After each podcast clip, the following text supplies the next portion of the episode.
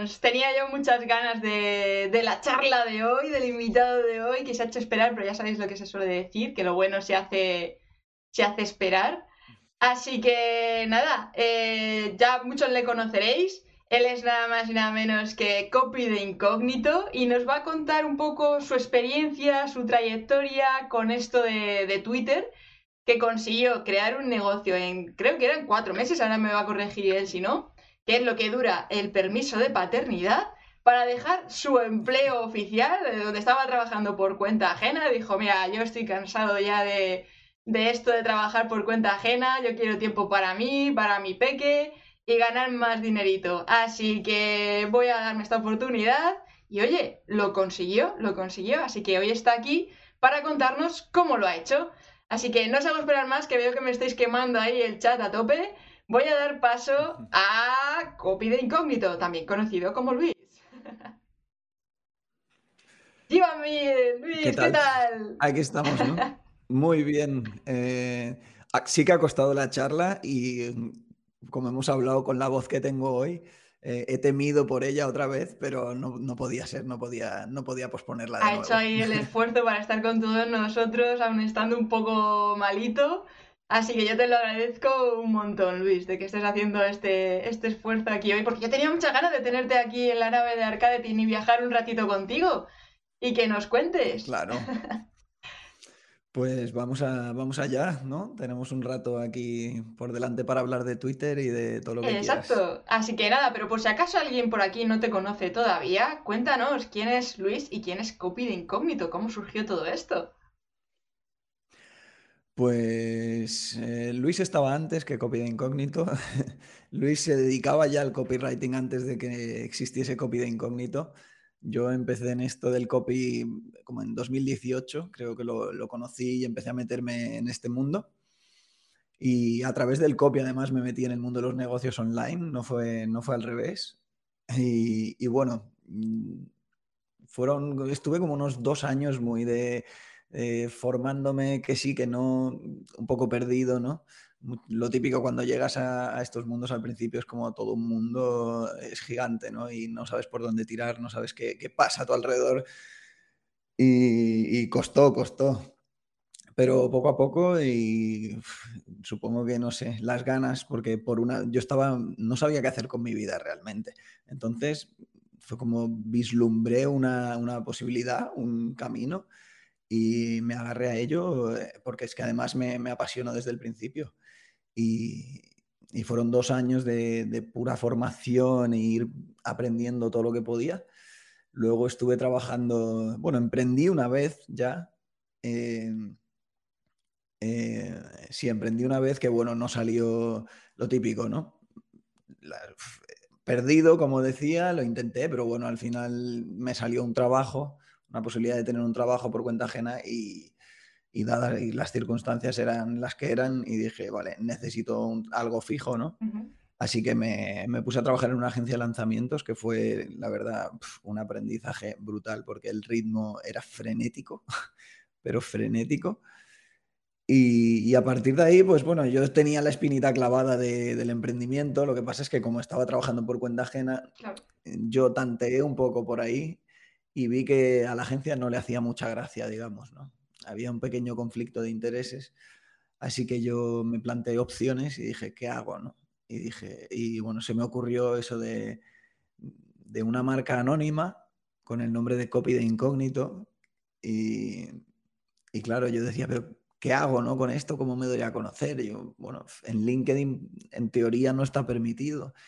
Y yo conocía, había visto por ahí el caso de Nudista Investor, que, bueno, dije, oye, en Twitter hay gente haciendo cosas así con, avatares y, tal. Yo no veo que haya mucho movimiento de copywriters por aquí, pero quién sabe, ¿no? O sea, ahí tengo una opción y ahora mismo era la única que veía en ese momento, así que dije, bueno, voy a, voy a empezar a publicar en Twitter y a moverme por Twitter y a ver qué pasa. Como en ese momento no tenía, no tenía realmente mucha urgencia porque todavía tenía un trabajo por cuenta ajena me di como un plazo de un año. Oye, voy a publicar y en un año a ver hasta dónde llegamos.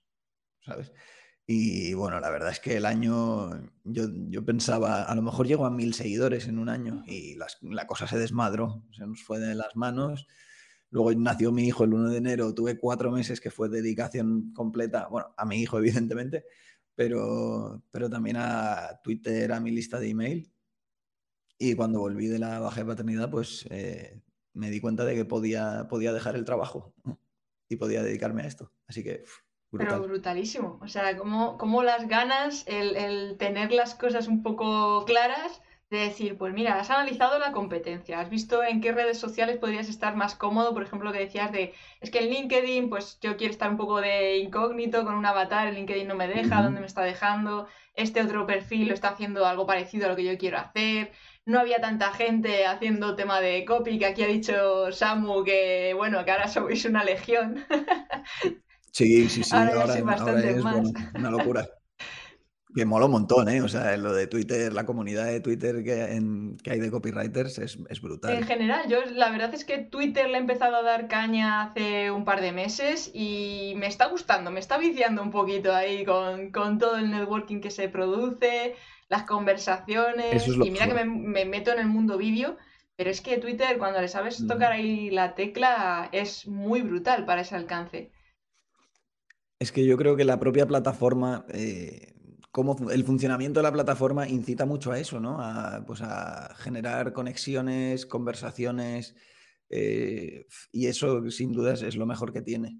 Y cuando tú te estuviste planteando el marcarte ahí de reto de en un año tengo que conseguir o voy a intentar conseguir esto, ¿cómo fue ese cambio de mentalidad? ¿Qué te planteaste? ¿Te pusiste metas? ¿Unas fechas clave? Un poco ¿Seguiste ese patrón de hay que seguir esto, esto y esto y esto? ¿O creaste tu propia metodología y técnica que te salió bien? A ver, yo en ese momento justamente coincidió con una época en la que yo estaba, pues, eh, me leí hábitos atómicos en ese momento, bueno, por esas fechas más o menos, y empecé a consumir contenido en Twitter de, gente, bueno, hay gente del mundo anglosajón, gente como Dan Coe o Dan Founder, que este tío se dedica al fitness, pero el contenido que publica o Dickie Bush y esta gente. Y entonces cogí una idea que, era, olvídate del objetivo, olvídate del resultado, enfócate simplemente en el sistema, ¿vale? Entonces dije, ¿cuál es mi sistema? Pues voy a publicar cinco tweets al día y uno o dos hilos a la semana. Eso es lo que voy a hacer. Y evidentemente, pues interactuar, interactuar, interactuar. Entonces, eso es lo que hice. O sea, yo dije, a ver qué pasa en un año y pensé que a lo mejor llegaría a mil seguidores, pero no pensé en un año, en esta fecha tengo que llegar a mil seguidores, sino que dije, cada día tengo que hacer esto. Y a partir de ahí, vamos a ver a dónde nos lleva.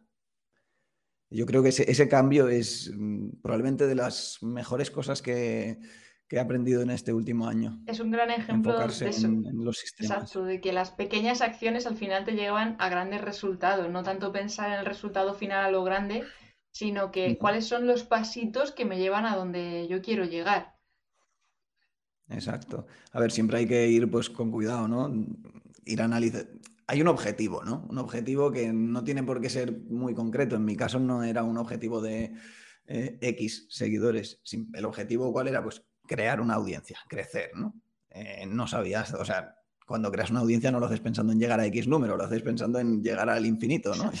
Yo qué sé. Cuanto más mejor. Pero, eh, claro, entonces yo simplemente pues dije, este es el camino que me lleva a crecer y tengo que ir fijándome pues de ir en la dirección correcta, ¿no? Porque siempre hay que ir pues un poco analizando. Y si, ves que las cosas no funcionan, pues a lo mejor es que no estás dando los, no has creado el sistema correcto o no estás dando los pasos correctos. Pero si ves que empiezan los resultados, pues simplemente apostarlo todo a ese sistema. Y cuando definiste ahí tu comunidad, ¿cómo lo hiciste? ¿Qué tuviste en cuenta? ¿Qué mm, miraste? Porque claro, fue un crecimiento muy ascendente, muy rápido. Y al empezar, normalmente como que, pues eso, no te ve nadie, estás como en Twitter ahí hablando al vacío. Para ese crecimiento en un año, ¿cómo, cómo lo tuviste en cuenta? Claro, es que parece, Parece que yo he crecido muchísimo todo el año, pero en realidad, en realidad no es así. O sea, yo empecé a publicar en agosto de 2021, creo, más o menos. Y, y los, mm, yo recuerdo por mi cumpleaños, que es en diciembre, o sea, es la semana que viene, es el 14 de Ah, mira, diciembre. felicidades adelantadas. Mm. Gracias. Yo no había llegado a 1.400 seguidores todavía Mm, en esos meses. Pero a partir de enero, pues eh, siempre hay picos, ¿no? Y de repente, pues las cosas explotan. Y, y cuanto más explotan, más grande se va haciendo la bola de nieve. Y, y luego, claro, creces a un ritmo muy superior. Pero al principio es complicado. Al principio, o sea, yo me ha costado a mí tanto como le cuesta a cualquier otro, ¿sabes? A la hora de pensar esos contenidos, ¿cómo lo, lo estructurabas? Porque has detectado que a lo mejor algún tipo de contenido funciona mejor, funcionan mejor los hilos, los contenidos cortos, el tema de mm, depende cómo te comuniques. Eh, al principio yo era puro caos. O sea, al principio yo era mm, consumir contenido, saber un poco de qué hablo yo y, y soltar contenido. Lo que se me iba ocurriendo sin ningún tipo de, de orden ni control. Pero con el tiempo, evidentemente, si quieres eh, pues dedicar menos tiempo a crear contenido ¿no? y crear mejor contenido, eh, necesitas crear un sistema. O sea, necesitas, Importante es eso. necesitas ser capaz de sentarte a crear contenido y saber que lo vas a crear sin problemas. O sea, yo a lo mejor, pues ahora me siento y sé que en dos horas puedo crear contenido para una semana entera en Twitter. Y quizás, y a lo mejor en LinkedIn también, ¿sabes? Entre dos y cinco horas, cinco no creo que llegue nunca, pero eh, es lo que yo dedico a crear el contenido de toda una semana para dos redes sociales.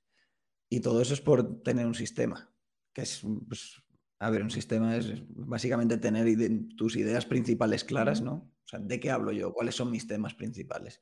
Dentro de esos temas, ¿qué subtemas o qué cosas, de qué cosas puedo hablar, ¿no? Y luego, pues tener distintos enfoques, eh, tener distintos formatos y todo eso en realidad eh, en Twitter funciona. O sea, no te diría que, evidentemente, los hilos son, son una herramienta brutal y es, y es lo que más funciona. O sea, para crecer, si quieres crecer rápido, haz hilos. Porque los hilos son lo que más potencial de viralidad tiene, ¿no? Pero, pero también te puede funcionar muy bien un tweet corto que pega directo en la mente de la gente, ¿no? Entonces, no te diría que sí, o sea, los hilos funcionan muy bien, pero hay que crear un poco de todo, ¿no? Porque los hilos también se pueden hacer muy cargantes. Sí, además que es eso, que es como que ahora mismo la sociedad o el usuario está como, se suele decir, ¿no? Que lee menos y que va buscando casi más eh, la, atención rápida, algo muy dinámico y como que los hilos mm, también hay que saber estructurarlos bien para que sean fáciles de leer y que se haga ameno, porque yo, por ejemplo, que ya te digo, yo soy nueva en esto de Twitter, eh, he comparado algunos hilos y hay algunos que digo, pues mira, me lo estoy leyendo así como muy del tirón y otros que digo, te me he leído dos y ya está, o sea, no te sigo para abajo porque no puedo con este textaco. Claro, es que al final mm, la forma de escribirlos tiene muchísimo que ver, ¿no? Para empezar, el primer, el primer tuit de un hilo es, es clave, ¿no? O sea, eh, tiene que ser un gancho. O sea, si no engancha, pues no, la gente no va a seguir leyendo el hilo. Y luego, Twitter tiene una, o sea, el formato de Twitter es una maravilla para consumir contenido, sobre todo para el- para la forma en que consumimos contenido hoy en día, ¿no? Que necesitamos como esas, queremos esas píldoras rápidas, pum, esos chutes de dopamina, ¿no? Leer algo y decir, ¡buah! Me ha cambiado la vida. Eh, o qué gran verdad, ¿no? Esto, uff, que luego en realidad no, porque el- te olvidas a las dos horas, ¿no? Pero, pero ese formato de 280 caracteres que dices, pum, puedes soltar esas pequeñas píldoras y la gente es como, uf, bueno, la gente y yo, Sí, ¿eh? sí. O sea, a mí me encanta consumir Twitter porque es como, oh, gracias, ¿no? Contenido directo al Esa grano. dopamina. Y al final, totalmente. Y al final los hilos es un poco lo mismo. Si consigues captar la atención en el primer tweet, luego lo que tienes que hacer es pues dar, seguir dando a la gente el contenido de una forma digerible a lo largo de todo el hilo, ¿no? Pues ordenarlo bien, eh, estructurarlo. Los, por eso funcionan también los hilos que son listas. Dices, siete, yo qué sé, siete claves de copywriting, ¿no? Pues en un hilo y que dediques uno o dos tweets a cada clave. Y dices, "Uf, es que esto es perfecto para consumirlo. Es que se lee solo. Es, es una maravilla Twitter para, para crear contenido. Es un formato muy similar a cómo funcionan en los vídeos cortos realmente, porque cuando tú en un vídeo corto le sueltas los siete trucos para conseguir ser más productivo. El último te va a dejar con la boca abierta. Al final es un poco el mismo formato. Sí, es que al final yo creo que el capturar, eh, captar la atención y luego mantenerla eh, es un poco, es muy similar en, toda, en todos los formatos, ¿no? Lo que tú dices, ¿no? En un vídeo, pues anticipas, ¿no? Y el último, pero es que eso también lo haces en el primer tuit de un hilo, ¿no? Siete claves, la última o siete errores que no puedes cometer. El último lo veo en el 97% de los tweets. Es que es lo mismo.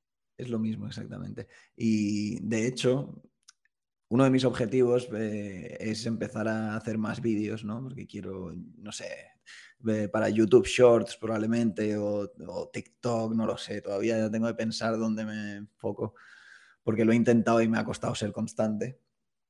Eh, y es tan sencillo como coger un hilo, como, perdón, coger un tweet sí y, no te diré leerlo, ¿no? Porque lo lees en menos de un minuto, evidentemente, pero coger la idea de un tweet y explayarte, yo qué sé, 30 segundos. Yo la estrategia que tengo para este mes es un poco, porque yo estoy más por el mundo vídeo que por el mundo Twitter. Entonces, he conseguido planificarme contenidos para short, que también tenía ahí un poco creencia limitante de los short no van conmigo.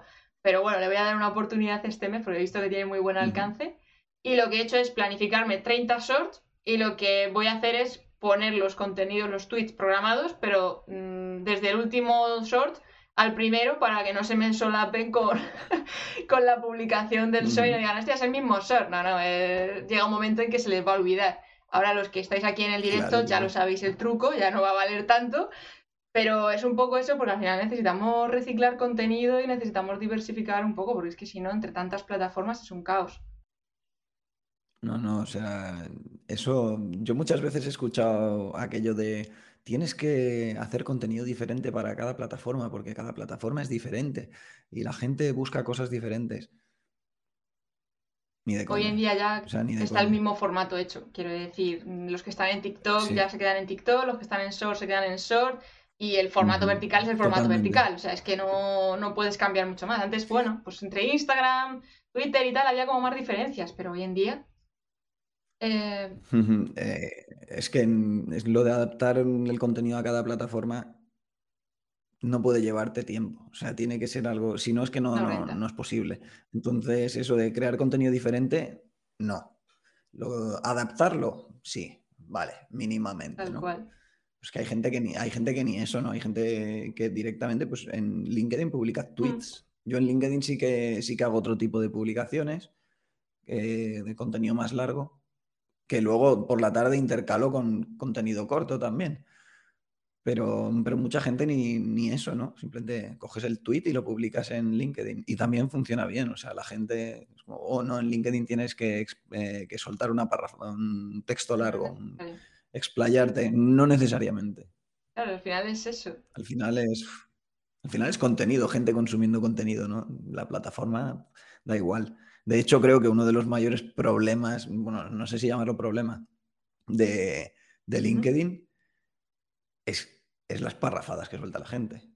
Bueno, Samu, cuando estuvo por aquí, él había hecho el experimento en pasar los tweets a, LinkedIn y decía que no le funcionaba tanto. Mira, de hecho lo está diciendo ahora por el chat mm, también. Dice, en LinkedIn el formato tweet no me funciona igual. Entonces, yo creo que mm. también es un poco depende de la audiencia que se tenga en la plataforma. Eh, puede ser, puede ser que tenga que ver con la audiencia o también que la gente en LinkedIn pues está acostumbrada a otra cosa, ¿no? Yo no hago lo de publicar lo mismo, como te digo, yo adapto, pero muchas veces, yo por lo que te decía, el contenido que publico yo por la tarde en LinkedIn son capturas de tweets que luego le añado, o sea, con capturas de tweets, un texto de un tweet, ¿no? Y luego arriba le añado pues un pequeño comentario añadido. Y a veces funcionan que te cagas a veces funcionan mejor que en Twitter. ¿Sabes? Y mejor que el contenido largo. Entonces, no sé. Sí, que así probando, encontrando el estilo. A ver qué es lo que va a funcionar. Y que bueno. Y a veces pues funciona bien y otras no, ¿no? A veces, a veces escapa nuestro control el resultado, entonces tampoco hay que obsesionarse. Pero tú cuando empezaste con la marca personal de, copy, eh, te centraste solamente en Twitter, no utilizaste ninguna otra plataforma más. Fue caña. Sí, yo empecé. Sí, sí, yo empecé en Twitter porque, porque la situación lo requería. Porque Instagram sabía que no quería. Además, tampoco. Claro, Instagram es muy de Sí, vídeo y más tal. Que hay gente que lo usa mucho con capturas también de tweets. Lo he visto muchísimo y Sí. carruseles y tal. Pero es mucho de vídeo. Y, y ya te digo, es que yo, yo lo que buscaba era el anonimato y escribir. Entonces, Twitter fue como. Lo que pasa es que yo no me esperaba lo que luego me encontré, ¿no? Que Twitter fuese tan la leche. ¿Pero fue porque algún tweet se te viralizó o fue ese crecimiento, bueno, en escala de lo que tú decías, que a partir de enero, principios del año, te empezó a pegar el despegue, pero no fue porque detectaste, oye, pues mira, es que este se me ha hecho viral o es que esto ha funcionado de lujo? Yo, la verdad es que he tenido pocos hilos muy virales.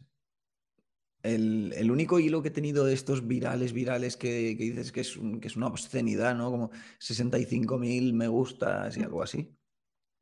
Y que me trajo 15.000 seguidores en 48 horas. Es un, es un listado de, de herramientas. Y para mí, sinceramente, después de que pasase eso, dije, me quedé con mal sabor de boca, porque dije, vale, me han llegado 15.000 seguidores en 48 horas por un, por un hilo que realmente no está relacionado con lo que yo Claro. hago y que cuánto interés tiene esa gente realmente en lo que yo comento por aquí en mi día a día. ¿no? Entonces eso me dejó un poco así y, y me ha cambiado muchísimo la mentalidad. O sea, lo de la, lo de la viralización en Twitter es que mm, no le doy nada de importancia ahora mismo. Prefiero, prefiero crear contenido eh, que esté relacionado con lo mío, aunque no tenga tantos resultados, que, que, que me pase eso otra vez. Eso he oído mucho, Y antes de eso sí que había...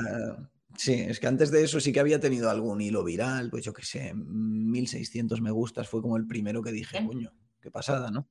Está, y está muy bien, pero ese sí que era como de copywriting, de publicidad, y luego alguno más que, que en el que hablaba de, de comentarios de, de- perdón, de comentarios de cursos de marketing, y digo, bueno, eso entra también, ¿no? Más o Sí. menos. Pero, pero mi crecimiento no ha sido a base del, excepto esto último que te comentaba, ha sido bastante de- gradual. Pequeños picos por hilos, pero no picos de estos de, de locura. O sea que al final Entonces eso me, eso me gusta. al final el truco está en la constancia, en publicar constantemente, eh, porque claro, también Twitter lo que tiene es que es muy mm, de visibilidad a, a horas. De decir, bueno, pues la gente que se ha metido por la mañana va a ver determinados tweets que los que se van a meter al mediodía que los que se van a meter por la noche. Entonces, claro, esa constancia de pensar lo que tú decías, los cinco tweets diarios, pues te permite estar visible a muchísima más gente que si haces uno al día. Al final, cantidad Sí, versus calidad. Yo, yo soy partidario, sobre todo al principio, de, de cantidad.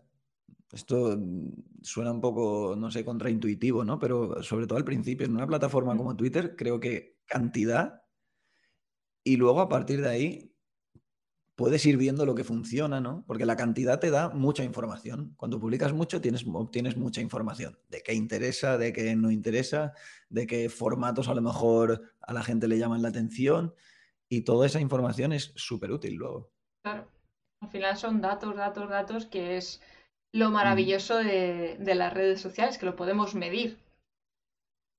Y exacto. hablando de medir, dime, dime. Y no, te iba a comentar también que el uso de herramientas, yo ahora mismo utilizo. Zlapo, pero bueno, está Hypefury o TweetHunter o todas estas, que también te permiten como autorretuitear, o sea, retuitear de forma automática tus tweets, como yo lo tengo pues nueve horas después de que se publique, pues lo retuitea. Ah, eso está muy bien. Entonces, pues llega a otra gente que no lo ha visto por la mañana a lo mejor, y luego a las 24 horas lo des- quita el retweet para, para que el feed te quede limpio, ¿sabes? Eso es brutal. Eso es brutal. Yo sabía lo del Está retweet porque yo uso HiFury, pero no sabía que lo Mm. borraba después.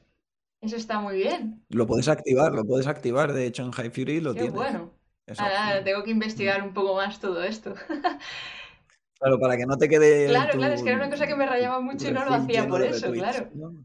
Está genial. Claro, pues Si lo automatizas a las 24 horas te lo quita y listo. Eh, apuntaros bien ese trucazo porque viene muy bien ese hack ahora mismo.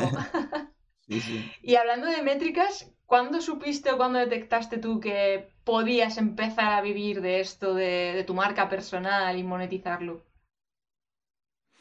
Ahí la única métrica era la pasta que entraba, ¿no? Eh, yo vi que, o sea, mi, mi lista de email cada vez me ha ido generando más ingresos. eh, eh, tenía unos clientes fijos, más luego proyectos que me entraban puntualmente. Y, y cuando vi que llevaba un par de meses así funcionando bien, dije, oye, mira, o sea, estoy en, si no lo hago estando así, estaba ganando más dinero Pues que como entonces la mejor empleado señal. Durante unos cuantos meses seguidos, coño, la cosa pinta bien, ¿no? Si no me lanzo ahora, ¿cuándo me voy a lanzar?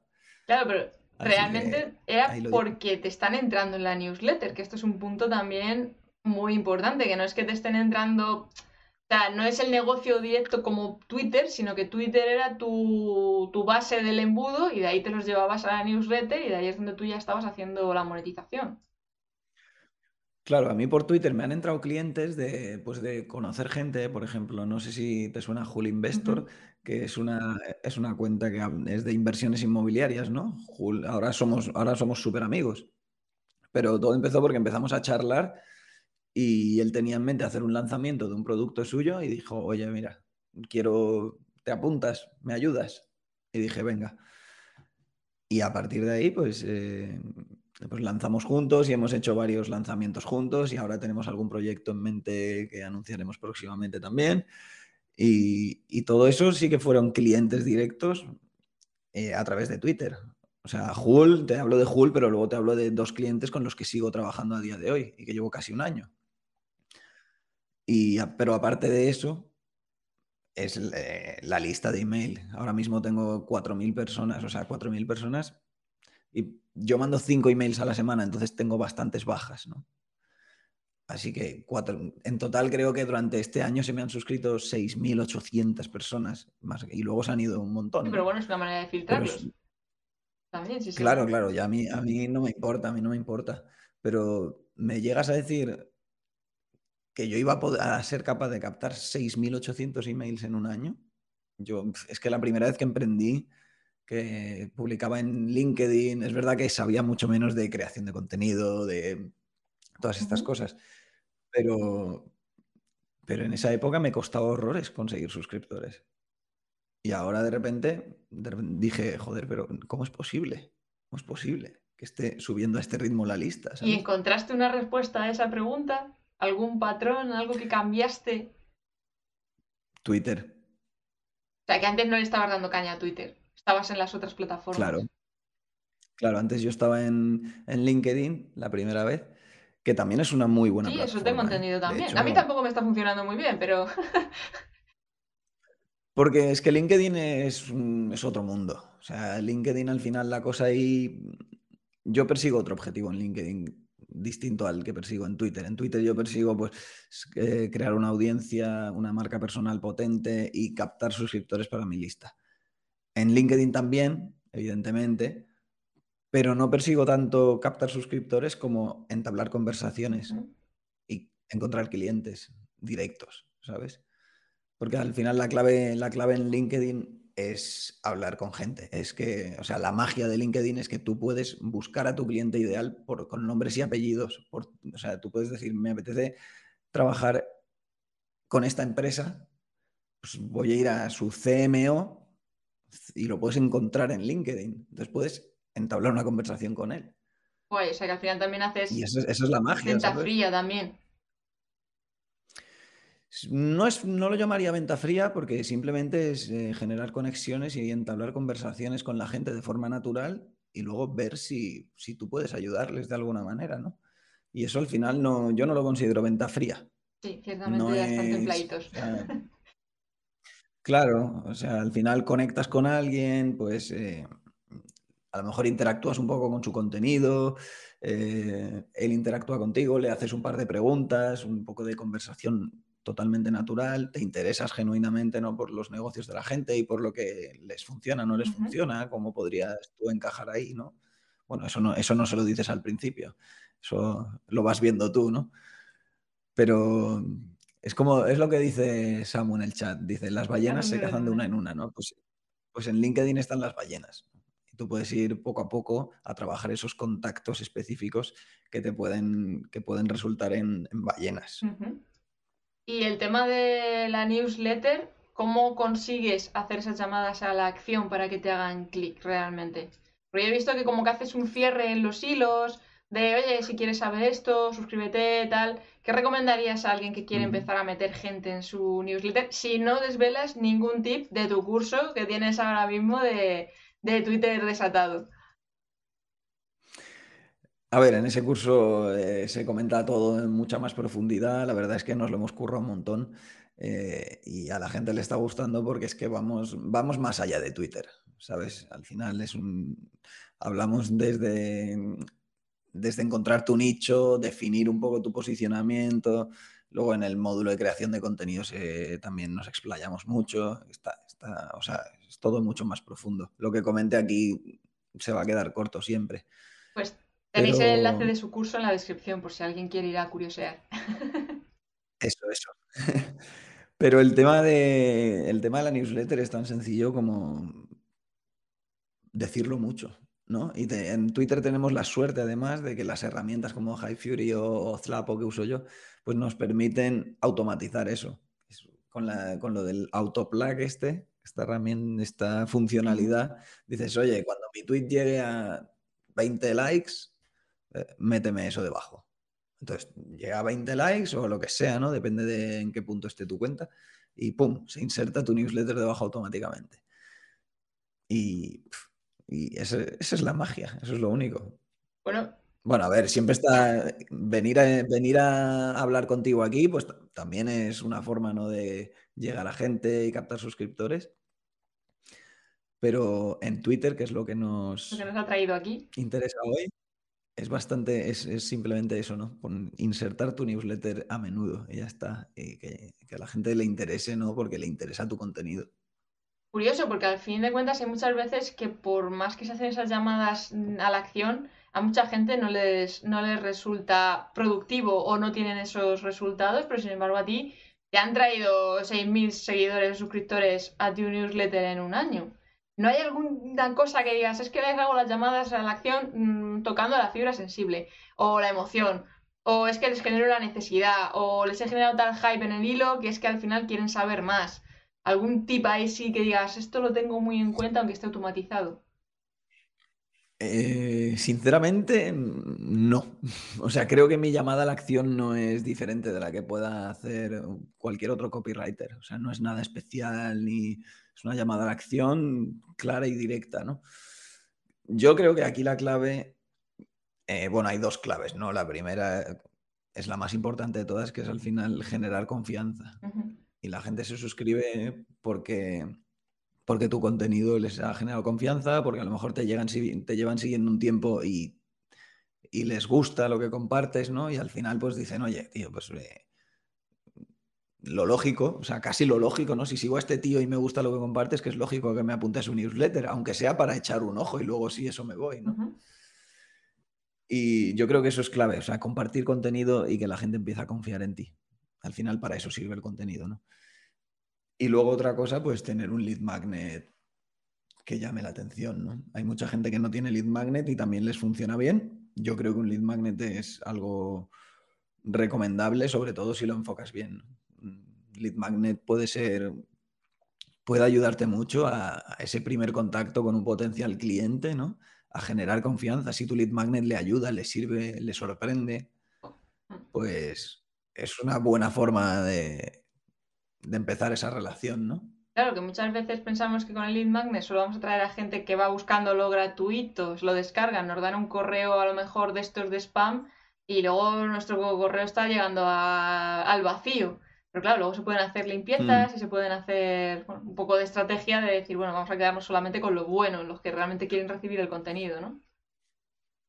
Sí, al final los que, los que se suscriben solo para descargarse eso y no te leen, o se dan de baja ellos, o, bueno, cada X tiempo siempre puedes hacer una limpieza, ¿no?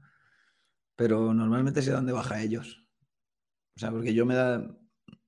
Yo llevo todo este año mandando emails y desde hace unos cuantos meses mando cinco a la semana, de lunes a viernes todos los días, y mantengo un entre un 30 y un 35% de apertura siempre. Y, si, sí, y si dejo que pase, o sea, si yo ahora miro los, los emails de hace un mes, pues me doy cuenta de que incluso han subido un poco, ¿no? Algunos llegan hasta el 40%.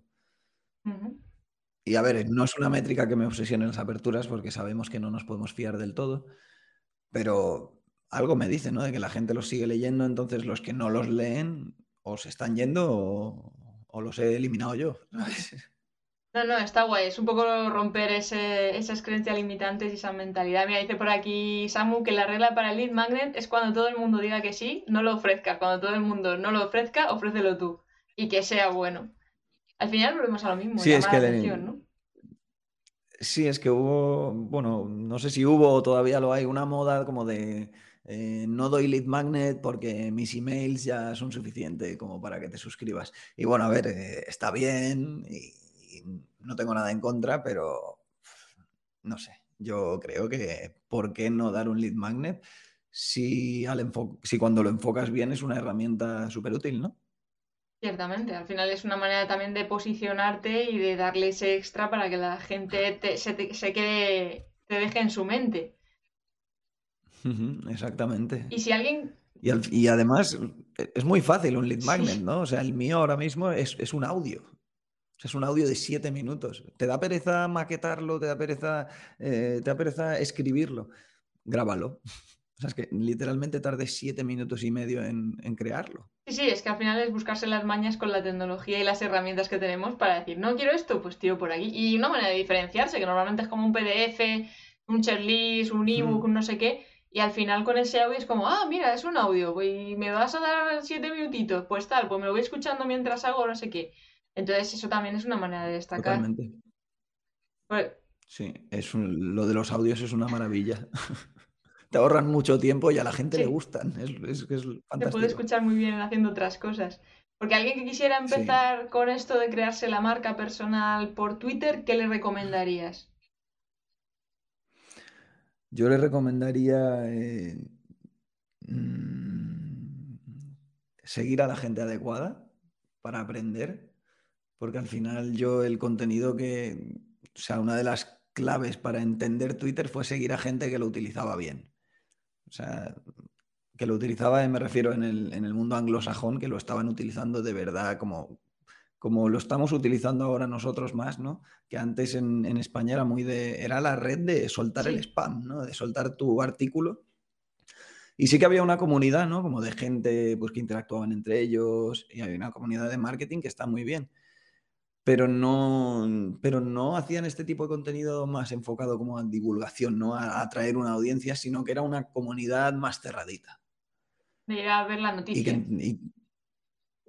No, y de, marketing me refiero a que entre ellos hablaban mucho y realmente hay proyectos muy chulos que, estaban ahí cuando yo llegué, eh, de gente como Elena Madrigal o Noemí Carro, que es gente que yo conocí en Twitter, que estaban mucho antes que yo pero eh, creaban otro tipo de contenido, ¿no? Como más enfocado a su comunidad, como más cerrado, y, que está genial, pero es que Twitter te puede proporcionar un alcance brutal también. Entonces, eh, yo eso lo vi a través de cuentas del mundo anglosajón y luego Javi Badolato, que llegó antes que yo, él estaba ahí también y empecé a hablar con él porque vi que, creaba ese tipo de contenido. Además que Javi también creció súper Y al final...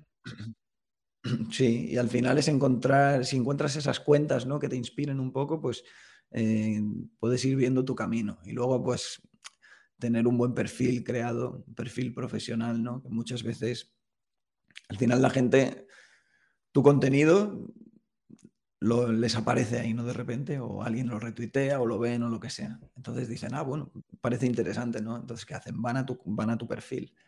Y si tu perfil parece un perfil de coña, parece un perfil de un, cualquiera, ¿no? de un tuitero cualquiera, pues no resulta atractivo. En cambio, si te lo curras, si tienes una, yo que sé, una buena foto, una foto de portada, una biografía que, de verdad diga diga, oye, hablo de cosas interesantes, te, sígueme porque te va a aportar, ¿sabes? Esto es lo que te voy a aportar. Contenido y perfil al final son como el funnel dentro de Twitter.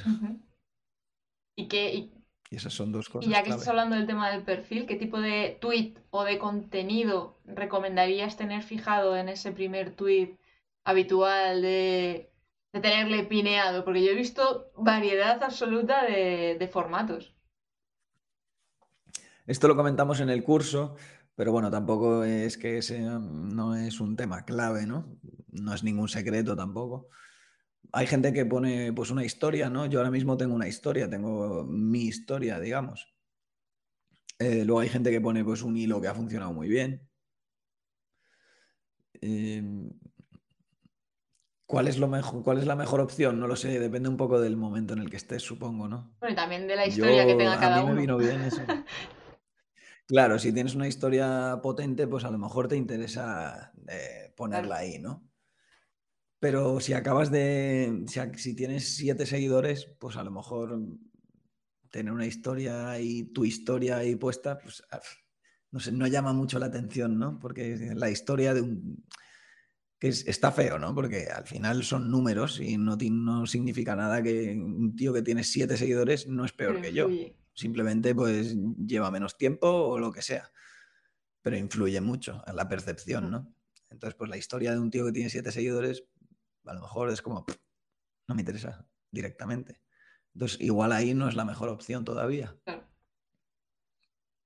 Pero todo depende. Sí, es como lo, que, lo que decíamos al principio, el estar buscando también qué es lo que están haciendo otros, cómo lo podrías estar haciendo tú diferente, porque eso es algo que tú también has hecho el analizar, te has ido incluso al mercado americano, que siempre nos, nos tienen adelantados como 5 o 8 años por delante de cómo se hacen las cosas, y, lo has adaptado aquí, porque al final eh, la cuestión es que hay profesionales de todas las ramas.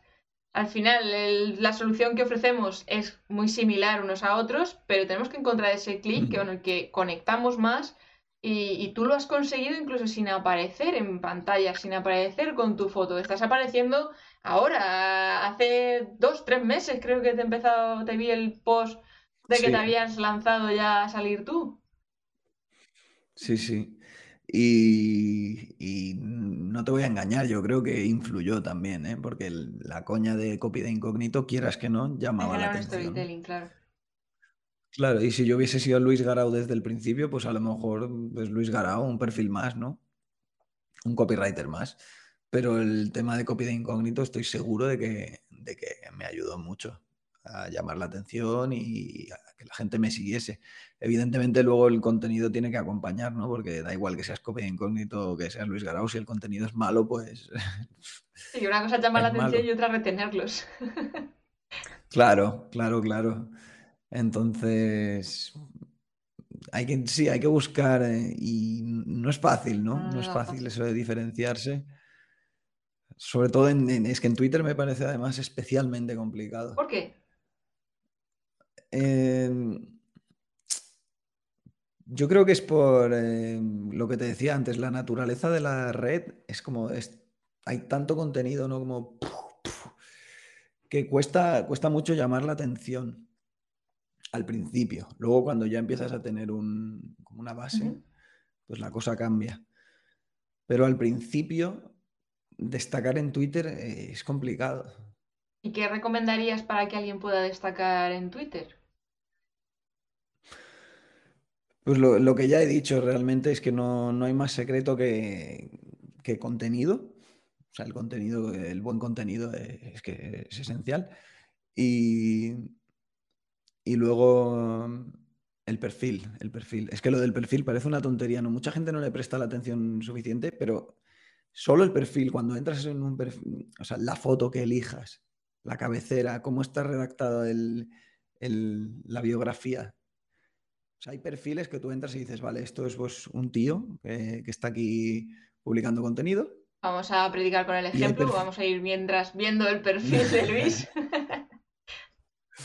Y, hay, y, luego hay, y luego hay perfiles que entras y dices, vale, espera, este tío se toma en serio Twitter, ¿no? O sea, este tío publica contenido en serio. O como... no sé, no sé cómo decírtelo. Hay, no sé cómo explicarlo, pero al final hay una vibra percepción. Exacto, que, te llaman. Sí, hay una vibración de, que aquí hay un personaje serio, ¿sabes? Aquí hay no solo un usuario cualquiera, es un personaje que habla de un tema que, ¿sabes?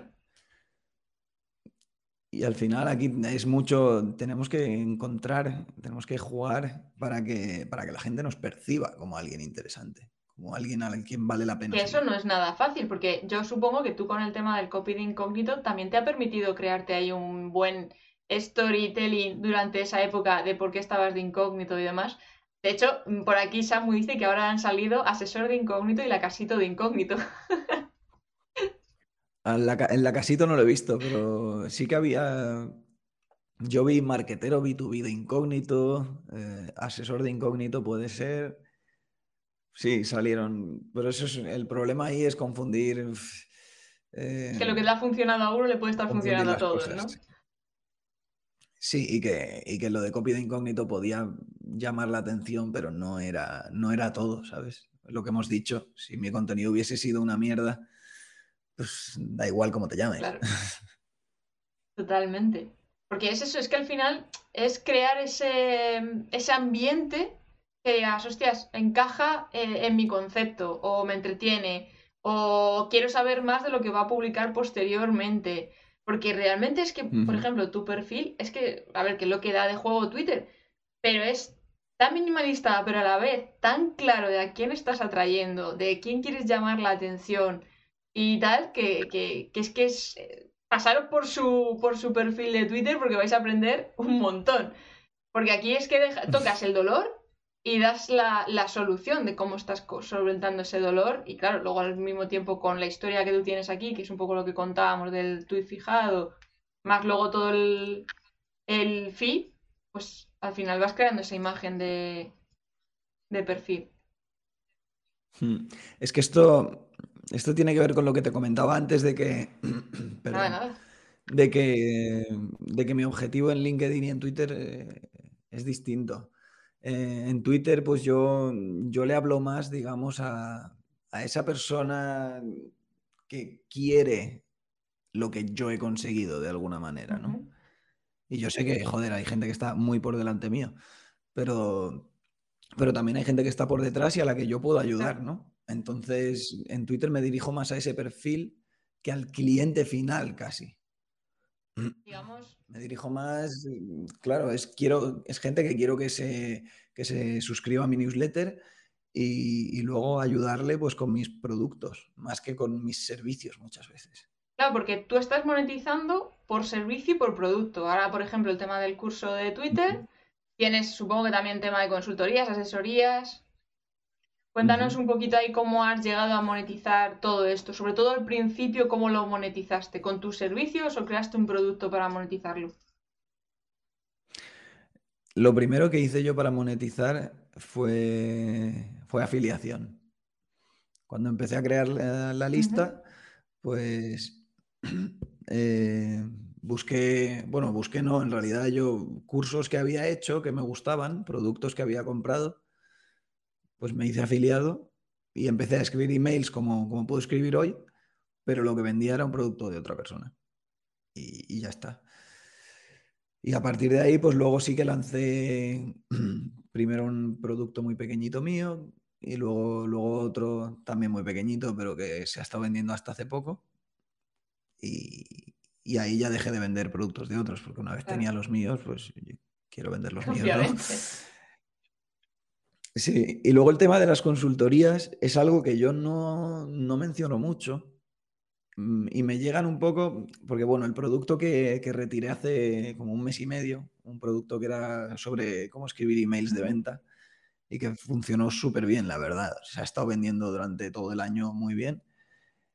Y yo daba una opción de compra que era el producto más una consultoría. ¿Sabes? Entonces, eh, por ahí empezaron a caer consultorías. Y luego gente que me ha preguntado directamente y que he dicho, sí, ofrezco. Pero yo no lo, tengo anunciado y en mis emails no suelo hablar de ello. Es algo que tengo que corregir porque además me gusta saber el, tema de las consultorías. Pero sí, eso es, eso es un error mío de, No, eh, con el de no proceso. tener, de- de un poco falta de orden, de organización. Por procesos. Mira, por aquí Samu dice que él llegó a Twitter por tu trabajo. Sí, eh, eh, yo creo que con Samu hablé por primera vez en LinkedIn, cuando, era, cuando tenía la cuenta como copywriter de incógnito, que luego me chaparon porque estaba prohibido. Y yo creo que, yo creo que le debí debimos hablar de Twitter y, y se vino para allá. Y ahora es, es un enganchado. Es que, ostras, con Twitter, cuando le coges el rollo, eh, es pura magia.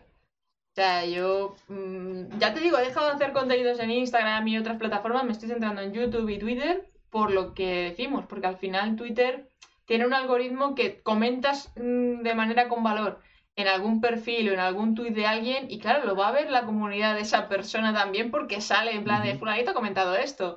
O te recomienda, oye, una que sigues también sigue a Menganito, a lo mejor te interesa la cuenta. Joder, es que es una, un alcance bien trabajado, es brutal. Yo todavía le tengo que coger un poco el rollo, pero es que es maravilloso. Sí, de hecho esto hace... Twitter tiene una cosa muy chula que no tienen otras redes. Y esto me lo comentó, o sea, yo no lo había pensado, me lo comentó Hispano, Hispano Mindset. Bueno, ya no se llama Hispano Mindset la cuenta, es Hispano, no sé cómo la tiene ahora, pero es como, eh, está enfocado más al solopreneur esto, ¿no? Sí. Del emprendedor en solitario. Y él me dijo, tío, Twitter tiene una cosa muy chula y es que cuando alguien te hace retweet, tu tweet se está enseñando a toda su comunidad. Pero no es lo mismo que cuando yo cojo y comparto una historia tuya en mi Instagram. Que ahí lo que estoy compartiendo es una historia, ¿no? Y bueno, tu perfil está como ahí, sí, se ve que es de otra persona, pero en realidad está como en el Instagram de otra persona y ahí. En Twitter tú retuiteas y es que tu perfil, ¡pum!, le aparece en el feed a toda esa gente. A toda esa gente que no es audiencia tuya, ¿no? Es la audiencia de la persona que te ha hecho retweet. Entonces, eso es magia. Porque eso, si funciona, hace Claro. y empieza a expandirse y es brutal. Y además tu perfil está ahí todo el rato. O sea, ¿sabes? Estás, pum, tu cara ahí. Totalmente, que además que si alguien llega al perfil de esa persona que ha retuiteado y se pone a ver el muro, es que también va, va a verte a ti al final. Entonces, es un en- evergreen constante de posicionamiento, de visibilidad.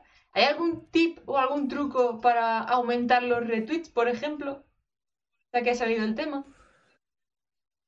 Bueno, siempre puedes eh, pedirlo, ¿no?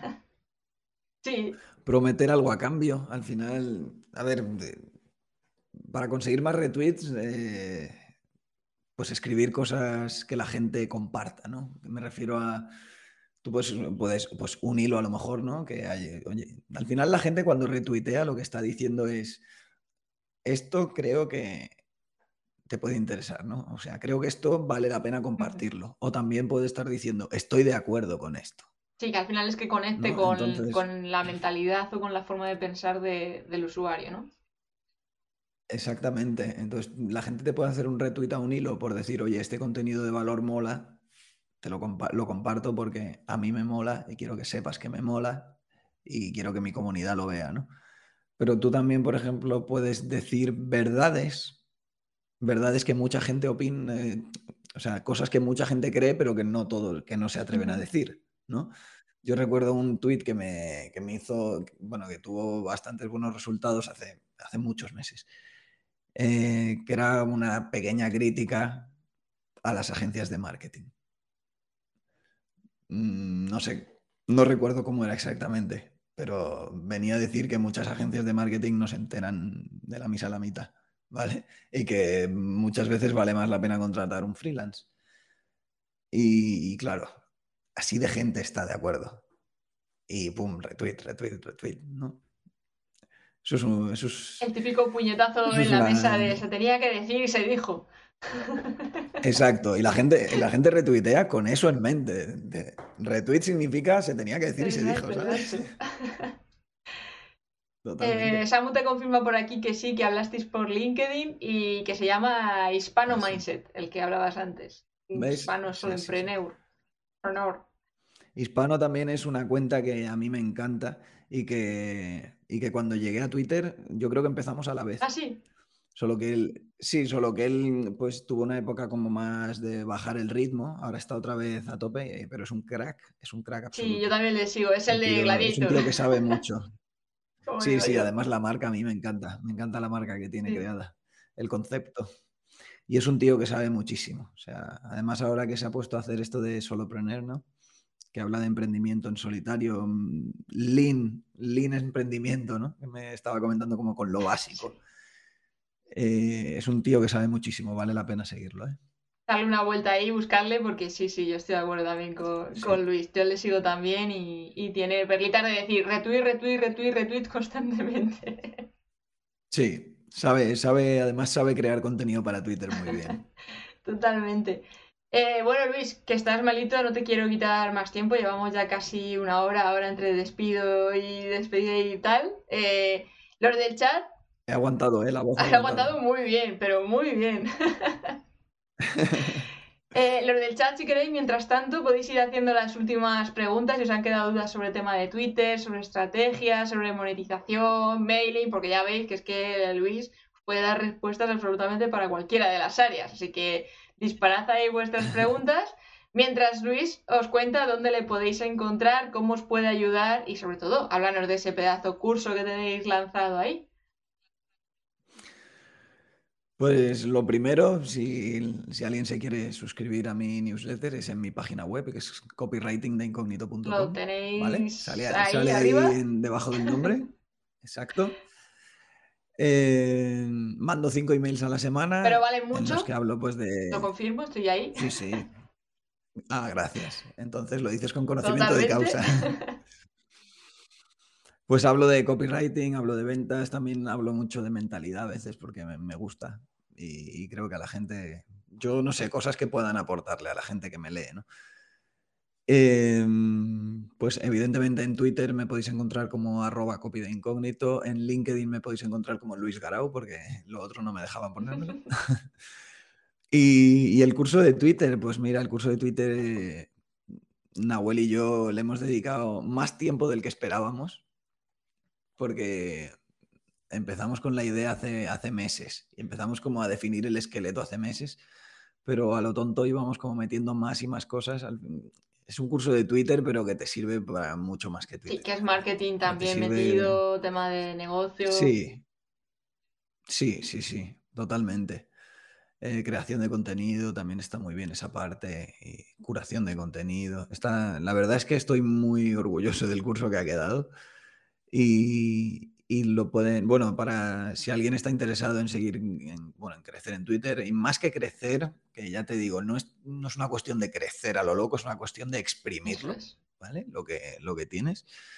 Eh, pues en mi newsletter o en la de Nahuel, que es, eh, su web es nahuelcasino con dos eh, pues ahí lo, lo promocionamos habitualmente.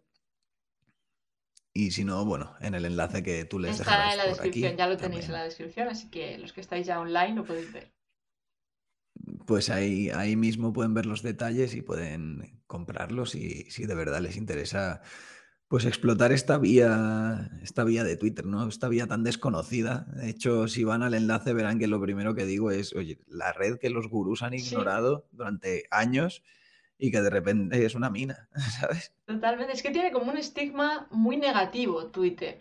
O sea, es como, no, es que ahí solamente vienen los folloneros a dar palique y los haters y yo no quiero meterme ahí porque no quiero que me critiquen, por decirlo así. Y al final es como todo, según con quién te rodeas y en, a quién estás siguiendo, pues provocas unas reacciones u otras. Si estás siguiendo cuentas que están dando ahí siempre caña, pues obviamente lo que vas a recibir es caña, pero creadores de contenido como Copy, como Samu, como Nahuel, como Hispano, o sea, todos esos, o sea, seguirlos por Twitter porque son brutales, 100%. Dime. Al final, al final Twitter es lo que tú haces que sea Twitter, ¿no? ¿Qué es eso? Porque yo tengo, yo tengo una, una, una, extensión de Chrome que es Minimal Twitter y yo no veo ni, ni trending topics, no veo nada. Sea, lo tengo como minimalista. Entonces yo cuando entro a Twitter no veo nada ni de política, ni de mal rollo, solo veo, solo veo emprendimiento, marketing, desarrollo personal, cosas que me interesan. Claro, claro. Entonces, eh, Twitter es la red del odio. Bueno, si te metes en esos barrizales, sí, pero si no, es una red como otra cualquiera, ¿no? pero con un algoritmo distinto. O sea, no es como una red cualquiera. No, no, no, no, no. Es que esto eh, te permite un alcance. Mira que con YouTube yo estoy muy contenta por el tema de pues que es un contenido que haces una vez y se te queda ahí perenne y te sigue posicionando y tal. Y por eso YouTube me flipa. Porque además también, pues eso te permite conversar, te ven, explicas mejor. Pero con Twitter, el poner un tweet, el hacer un comentario, es que renta muchísimo. No es como a lo mejor Instagram que haces un post, te curras ahí un carrusel y dices, joder, me han visto 15. ¿Qué dices, loco? Entonces, yo eh, estoy descubriendo Twitter por primera vez en ese, en ese sentido. Yo no sé qué opinas tú con cómo va a derivar Twitter con la llegada de Elon. Es una pregunta que es un poco obligatoria. Sí, creo que es obligatoria. de hecho, eh, me extraña que no me la hayas preguntado hasta ahora. Porque incluso hubo alguna persona que nos, que nos pidió la devolución del curso, que cuando salió lo de Elon Musk, que el curso no tiene garantía, pero, pero fue antes de que saliese. O sea, era una persona que lo había comprado y antes de en preventa. Y antes de que saliese pues me lo dijo pues, si no te sientes si no te sientes cómodo pues te lo devuelvo sabes tampoco quiero tu dinero para si vas a estar agobiado o, o preocupado pero mi, yo creo que Twitter va a seguir funcionando igual o mejor. Eh, evidentemente, pues seguramente tengamos por delante una época un poco de pruebas, eh, cosas que implementan y no, y no funcionan y no se quedan, cosas que implementan y se quedan. Eh, lo del tic azul que quieren cobrar, oye, pues si no te gusta pagar por ello, pues no lo pagues. Nadie te obliga. Claro, así de fácil lo que dice Samu es que es tal cual. Elon Musk no es un tío que pague 44 mil millones de dólares para, para cerrar una red social, ¿no? O sea, este tío lo que quiere es que funcione. Totalmente. Y, sabe hacer funcionar las cosas hasta donde sabemos, ¿no? Así que yo creo que yo soy bastante optimista, de hecho. Creo que, creo que Twitter puede ir a mejor. Yo también. O sea, porque además es que es eso, conociendo un poco la trayectoria de Elon no es un tío tonto, por decirlo así, es todo lo contrario, es muy inteligente. Y si ha hecho ese movimiento y tal, es porque hay cosas que es que no tenemos la información eh, completa de, por ejemplo, la gente que le criticaba un montón, es que ha echado gente, es que hay empleados, que es que, claro, es que va a cambiar esto. Eh, da tiempo porque no sabemos lo que está pasando entre bambalinas. Esto es como los partidos de fútbol. Aquí todo el mundo es entrenador de fútbol, pero nadie dirige una, una selección, ¿sabes? Entonces, ese temor de que de repente todo el mundo desapareció de Twitter, que me voy a Mastodon, creo que se llama, una cosa así, tal. Eh, ¿Qué ha pasado ahora con todos esos, eh? ¿Eh? ¿Eh? Ahora todos volvéis con las orejas hachas. Están en Twitter, es así, están en Twitter. Mastodon, eh, yo no entro en mi vida. Exacto no sé ni qué es, la verdad. Es que esto de que se vayan corriendo y que se queden en bulos y no reflexionen, yo creo que sí, que va, a ir todo a mejor, porque está. Mm. Tiene el timón cogido alguien que sabe, que sabe del temita. Sí, a ver, lo que pasa es que Elon Musk pues, es polémico, ¿no? A ver, es el tío más rico del mundo, pues evidentemente le gusta, a mucha gente le encanta y a otra lo, lo detesta. Pero porque lo sabe hacer, es puro marketing. Ha conseguido que todo el mundo hable de Twitter incluso mm. en otras plataformas que no tienen nada que ver con Twitter. Entonces se ha vuelto trend y sabe hacerlo. Igual cuando sacó el coche este irrompible, le tiró la piedra y se le rompió la ventana. Pues sale en todos los medios. Es que es lo que quiere, estar en boca de todo el mundo y sabe hacerlo. Y lo consigue, al final no se va por donde quiere. Totalmente. Y estoy seguro de que Twitter va a ir a mejor. Total, total. Bueno, Luis, ha sido un placer. Te agradezco que hayas estado hoy por aquí, incluso con ese pequeño handicap que lo has superado 100%. Nos has dado continuidad. Me he puesto el micro, el micro cerca y, muy fuerte. Pero se te ha entendido a la perfección y nos has dejado perlitas súper, súper chulas. Y nada, si alguien quiere saber. Me alegro y te agradezco. Te agradezco a ti que me hayas invitado. A ti por aceptar la invitación, que lo bueno es hacer esperar. Se hizo esperar, pero, pero aquí estamos. Ha, estado, ha valido la pena, sí, sí, sí. Pero nada, estás invitado a volver siempre que quieras, ¿eh? Así que si en otro rato quieres hacerte otro viajecito por Arcati, estás más que invitado. Claro que sí, a mí esto de, a mí esto de hablar me gusta mucho. Bueno, conversar, no hablar, ¿eh? O sea, me gusta conversar. Pues. Porque aprendo, aprendo yo también en, estas entrevistas. Pues nada, nada, te tomo la palabra. En breve te vuelvo, te vuelvo a mandar otra invitación. te abro las, puertas, las compuertas. Encantado. Pues nada, Luis, un placer y para lo que necesites, aquí estamos. Muchas gracias, Sara, y a todos los que vean esto. Gracias. Un abrazo, chao. Chao.